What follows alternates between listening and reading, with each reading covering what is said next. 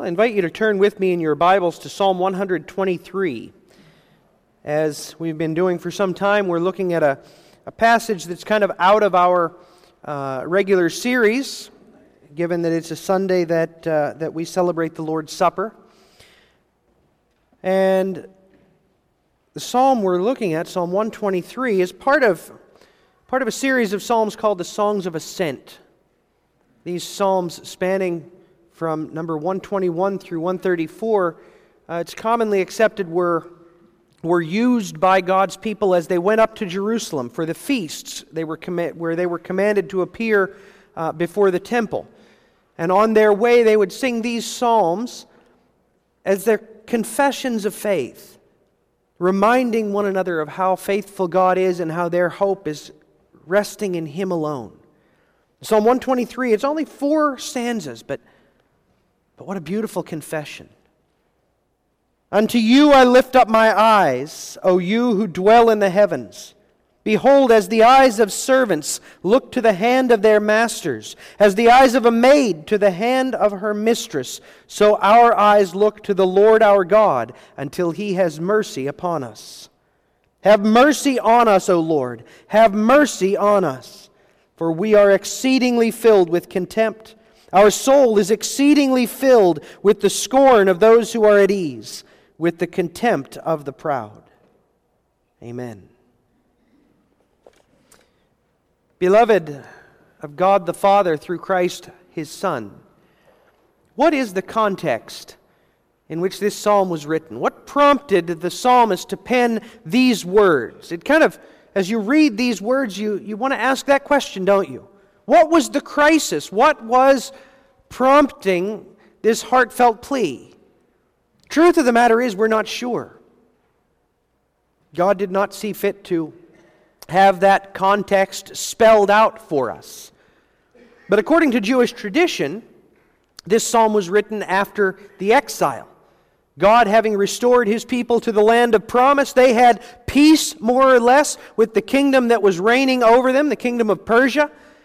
And they came hoping for a, a, new age of blessing, a new age of experiencing God's grace. But then, the enemies of God almost immediately began rising up against them. Leaders among the Jews cooperated with those enemies, giving them access to the people of God, actively preventing the rebuilding and the restoration to a position of influence of the city of God. It was frustrating to say the least. And then God sent Nehemiah, a man of, of influence, a man of conviction and power. Nehemiah urged them to rebuild the city, to seek after God's blessing, to stand firm on the promises that he had given to them. And they were eager. But then,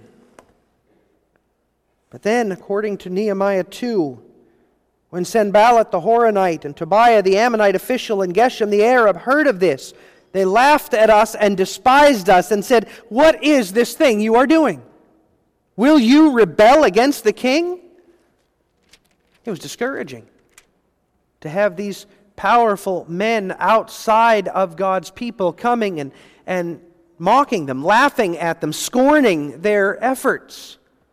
Nevertheless, at Nehemiah's insistence, they built. They began clearing the rubble, establishing the foundations, uh, salvaging the old stonework, rebuilding the gates, until it so happened when Sanballat heard that we were rebuilding the wall, he was furious and very indignant and mocked the Jews. And he spoke before his brethren in the army of Samaria and said, What are these feeble Jews doing? Will they fortify themselves? Will they offer sacrifices? Will they complete it in a day? Will they revive the stones from the heaps of rubbish, stones that are burned? Now, Tobiah the Ammonite was beside him, and he said, Whatever they build, if even a fox goes up on it, he will break down their stone wall. Mockery, ridicule of the people of God. And then the enemy grew angry, began threatening the people of God, began promising to attack and to turn the king against them. In response to such persistent wickedness and scorn, how could the people of God not be discouraged? How could they avoid feeling that they were all alone, that they were beset upon, that there was no help for them? And it was in response then to that kind of wickedness, whether it was written at that time or simply taken up on their lips at that point, that God's people prayed this prayer and many like it acknowledging that they themselves were far too weak to deal with such enemies, acknowledging that they could not buoy up their own spirits and keep their hands hard at the task before them, but confessing that their hope and their help and their strength had to be found in the Lord. And, folks, that's a prayer that we need to take into consideration. Because we live in the midst of a world that absolutely despises everything we stand for. A tragedy hits our nation. And folks take to social media and say our thoughts and prayers are going out because of this situation. And what do the cultural movers and shakers of our land say? What good is that? Why bother thoughts and prayers? How about sending money? How about sending help? What good is your prayer? They mock our faith. They mock our God. And they mock our efforts to do what is right, to pursue what is just and merciful. How can we not be discouraged in the face of this increasing and ever growing onslaught of opposition against God and His people? Well, the psalm shows us that God's servant must answer worldly scorn. Not by growing indignant, not by returning insult for insult and injury for injury, not by playing the games of the world, not at all, and certainly not by hiding in some isolated community where we don't need to deal with the world. No, God's servant answers worldly scorn by seeking the help of the Savior. That is what this psalm teaches us, and that's the lesson we need to take hold of. God's servant answers worldly scorn by seeking the help of the Savior, and that begins, it always begins by resting confidently in the Lord's mercy. Notice the first thing that we see in this psalm Unto you I lift up my eyes. He focuses on the one who is able to offer help, seeking one who can rescue, acknowledging that he himself is not sufficient. But our friend doesn't seek aimlessly, looking just for someone, anyone who can help. No, no. He seeks the help that he knows is there in heaven. It is God in whom he trusts. He doesn't unexpectedly stumble on some help. He seeks out the Lord, desiring the help that he knows is found there. Because God is the one who dwells in the heavens. Our psalmist is looking for help that is found in an exalted place, a place that is, is high above all the powers and principalities of this world. Help that is greater than the most determined and the strongest among our enemies here below. It's hard to overstate the significance of calling God the one who sits in heaven. Psalm 2 uses that imagery to emphasize that this is the God who is able to laugh at all the threats and the taunts of the mightiest men of the world because he judges all of the men of the world. He shatters those who persist in their wicked ways. Psalm 11 reminds us that God, because He sits in heaven, He sees everything. He sees the, the deeds of every man and also their hearts. Psalm 115 emphasizes that God's heavenly throne reveals His absolute power. No one can veto his decisions. No one can second guess his decrees because our God is in heaven and he does whatever he pleases. He's in heaven. There's no need too great for him to meet. There's no problem too hard for him to solve. There is no darkness too deep for him to shine the light of his love and his wisdom and his perfection over it. This God is entirely sufficient to meet the needs of his people. That's the confidence that moves the psalmist to pray this prayer. And that same confidence must move us in the midst of our darkest night. And our confidence must be of the same kind as that which the psalmist describes. In verse 2, he uses two similes to help us understand how he is trusting in the Lord. Children, you remember what a simile is? It's a comparison that takes something that we know and uses that to illustrate that which we maybe don't know as much. It's a, a like or as. X is like Y. This is like that. So the first simile he uses is as the eyes of a servant of servants look to the hands of their masters so our eyes look to the Lord. Now, in this context, servants, that refers to slaves. These weren't independent contractors. They weren't free to come and go and work eight hour shifts and call off for sick days and vacations. No, they were committed 100% of the time with 100% of their effort to serve their masters. And consequently, they depended entirely upon their masters. So, why would such a servant look to the hand of his master? Well, that hand that hand is representative of everything the master does with regard to his servant. By the master's hand, the servant received his food, his clothing, his shelter. By the master's hand, he received instruction in the tasks that he was to do. By the master's hand, he received security, protection. So it was the master's hand that determined the servant's well being. If the master's hand provided generously, then he would be healthy and strong and well. But if the master's hand was stingy, he would go to bed with an empty stomach and would work hard through his weakness. Should the master's hand teach skillfully, the servant would gain skill that would serve him well throughout life. But if the master should withhold instruction, then he would stumble about, never quite knowing what he was doing or how he should do it. If the master's hand was harsh toward his servant, his life would be miserable. But if the master's hand was gentle and kind, then his life would be pleasant. So the servant watched his master's hand carefully, knowing that that hand represented everything that he needed and would determine his well being. So does the psalmist look to the hand of the Lord. Likewise, the second simile, as the, the eyes of a maid to the hand of her mistress. It's, it's a synonym, repeating the same thought. As for the servant, so for the maidservant. Her mistress's hand is the source of all of her good, and the same, the same hand that, that could bring such blessing could also bring misery. So she must look to her mistress's hand, knowing that from there comes all of her help, all of her hope, all of her strength. That, says the psalmist, is how I look to the Lord.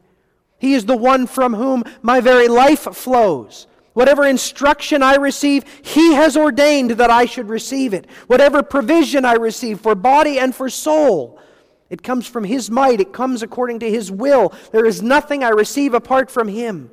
And also the people and events that serve to discipline and direct me. God has ordained every last one of them and he is using them to fulfill his purposes in my life. Therefore, says the psalmist, I look to him persistently, earnestly, confidently. Do you trust the Lord like that? With that kind of assurance, with that kind of perseverance? Do you have confidence, absolute confidence, that He will provide whatever you need? That He will protect you from whatever threatens, that He will do what is good for you. Do you believe that He loves you enough to do it? When you pray, do you expect someone to answer and to meet the need for which you pray? Do you look to the Lord with confidence in His ability and in His love? My friends, you must. You must because He does have the ability to provide all that you need. His wisdom designed you and everything that this world holds. His will determined what history would hold. His might set in motion and provides perfectly for everything that lives, everything that moves, everything that has being. There is nothing, absolutely nothing that He is unable to do to bless you and his love for those who trust him is absolute. If you ever doubt that, think on this table before us today. Think on the bread which reveals to us how Christ allowed his body to be broken that we might be made whole. on that wine that shows how his blood was poured out so that we might be gathered into the Lord. And that act that act of consuming which we do together, reminding us that God has united us to a people, to a congregation, so that we don't have to go through life alone, so that we don't have to face those struggles on our own, but we can do so with the people who love the Lord and whom He loves, whom He has set in our life to help us. Our God loves us absolutely. The Lord's Supper shows us that. And it's in that confidence that we, with the psalmist, seek his mercy. Look at the last part of verse 2. So our eyes look to the Lord our God until he has mercy upon us. That's what the psalmist most needed, most desired God's mercy. Help freely given, rescue from the situation that had imprisoned him. As we'll see in the rest of this psalm, this man of God felt alone. It seemed like no one could rescue him. It seemed like he was a, a, a, target for the unrelenting enemies of God. And yet he believed that God was able to help him, that God desired to help him. And so he resolved to look to God until he beheld the help that God sent. That's our calling. Because we need the help of God just as much as did that saint of old who wrote this psalm. We need his provision to sustain us every day. We need his protection from enemies we can't even see. We need his instruction to know how we ought to live and how we should live before him. If he should turn his back on us even for one moment, we would be utterly lost. So we must look to Him for His mercy, for His help, for His provision. Echoing the confession of the psalmist that we rest confidently in the Lord's mercy. And then we must follow the psalmist in moving our gaze downward to recognize the plight that surrounds us. Because until we see that, until we understand the misery in which we live, we can't trust God the way we must. And so, our second point, our final point, is that God's servant reveals the abundance of the world's scorn. Verse 3 begins with a vivid plea Have mercy on us, O Lord. Have mercy on us. Three words in the Hebrew, and two of them are, are identical. Hinenu Yahweh, Hinenu. A simple prayer, but a prayer that has to stand at the heart of our faith. In fact, the simplicity of this prayer highlights its honesty. Our friend here is not trying to put on a show, he's not looking, a, looking to find a pulpit from which to grandstand. He's simply seeking what he needs to sustain him. And what he needs, if you strip it all away, if you get rid of all the details, all the uh, gingerbread, what he needs is mercy. Of the sort that only Yahweh, only the Lord can provide. Yahweh. The name means He is. He is the God who is ever present. Never has there been a time when He was not. He created time. And every situation in which we find ourselves, every struggle that we face, also every celebration, He's there. He beholds it all. In fact, He ordained it all. This is the God who freed Israel from their slavery in Egypt. And He did it amazingly. He came, came there through, through a man who acknowledged that he was not a public speaker, he was not a powerful man. In fact, he was a man who ran from his troubles. But God used that man to reveal his might in a way which utterly demolished all of the idols and false gods of Egypt. And then he led his people out through the most unlikely path possible and not only did he lead them out through the depths of the Red Sea, but he destroyed their enemies entirely behind him. And then he sustained them for 40 years in the wilderness, teaching them lessons that would lead them to trust in him. Overcoming their unbelief and their stubbornness, teaching their children to serve him more faithfully than they had done, until finally he brought them into that land of promise that he had assured them was theirs, even as he judged those who rejected him. And, folks, that's exactly what he's doing for us, exactly what he's promised to do for us. This is the God who has promised to deliver us from our sin and to walk with us through the wilderness of this life and to use every struggle, every bit of discomfort and pain and hurt to draw us back to Him. That we might recognize that our help lies not with men, lies not with government programs, lies not with experts here and there. No, our help and our hope and our deliverance lies in heaven with God, with His mercy. And we desperately need His mercy. The psalmist says Israel is faced with contempt See, he's not speaking merely of his own struggle. He's praying on behalf of the whole people of Israel, the whole ancient church, which was suffering, not, not just from physical oppression or financial ruin, they're suffering from contempt. Men are regarding them with open hatred. They scorn the people of God for being foolish and weak and not even worthy of their respect. And with this, says the psalmist, his soul is exceedingly filled. A limit has been reached in the heart of God's people. They feel as though they cannot stand any more of this scorn. Just once more, let someone roll his eyes or shake his head or whisper about our folly. Just once more, let someone feel contempt, and I don't know how I can stand it. Have you ever felt that way? Maybe Maybe when you were young and in school and all the athletic kids seemed to naturally thrive in sports, but, but you dreaded phys ed or team sports knowing that you would be mocked. Or maybe, maybe it seemed like your classmates just naturally aced everything and you had to struggle just to maintain a C average. Or maybe the popular kids always seemed to do what was absolutely cool with no effort whatsoever, but you were always out of style, always out of the loop, always a little behind. It's hard to perceive the scorn of those around you. It's even harder when the reason for that scorn is not because of your athletic ability or your academic credentials, but because of your faith in God, which ought to mean the most to you, the one thing that you cannot turn aside from. And all the more so when we see who it is that's hurling these scornful remarks. The slander is spoken by those who are at ease, those who seem to have no opposition, those who seem, to our eyes, to have no worries, no lack.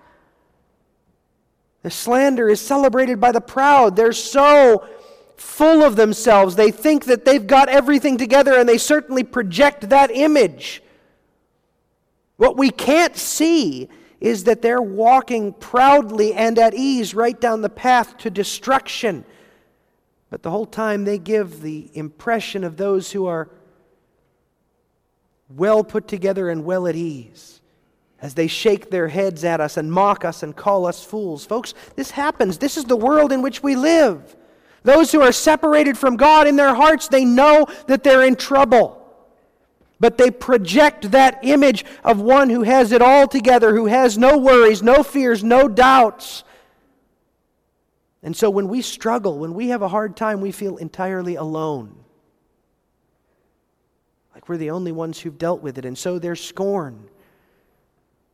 Their scorn heaps on top of the sin that we've experienced in ourselves and heaps on top of the struggle that we've seen in our own life. And it makes us wonder, it makes us doubt Am I doing something wrong? Is there something to their scorn?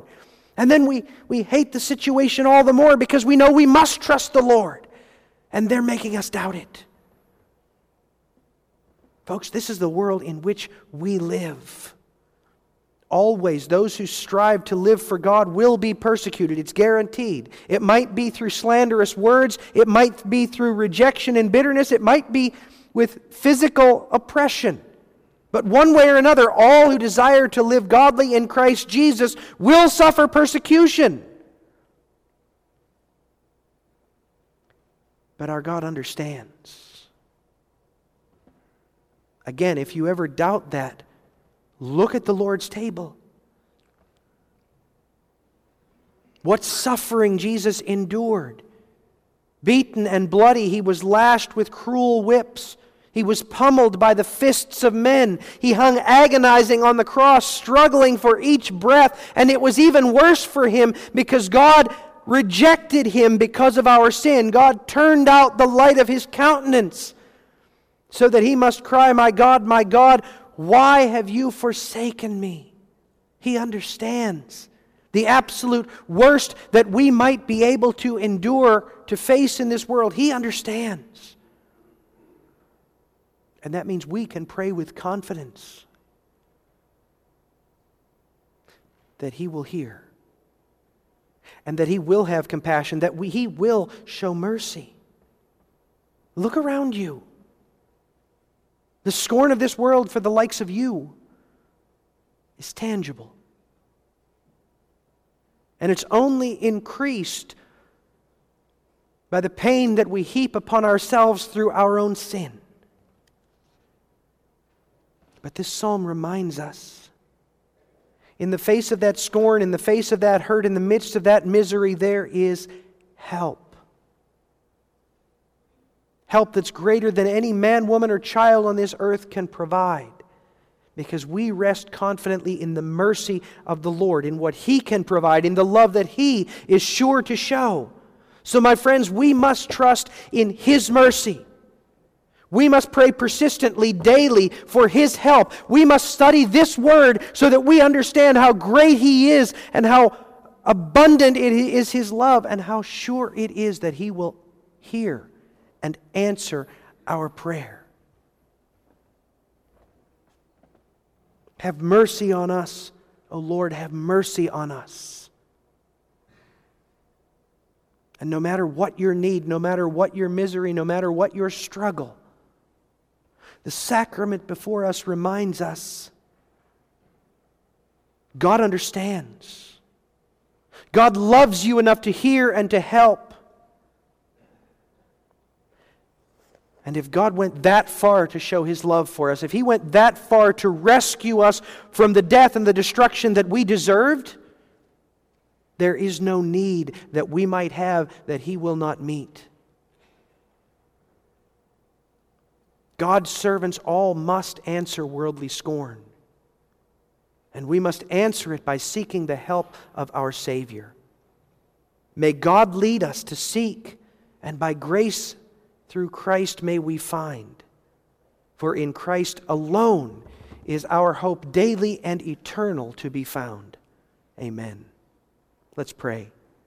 O Lord our God, you are so great.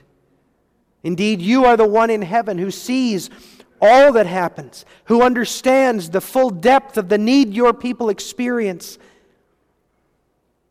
and who loved us enough to send your Son to die for us. Father, we stand in awe of your mercy, and we pray that you would help us to trust in you wholeheartedly. And as we prepare to partake of the Lord's Supper, we pray that you would use that sacrament to remind us where our hope is found and how certain and sure that hope is. In Jesus' name we pray it. Amen.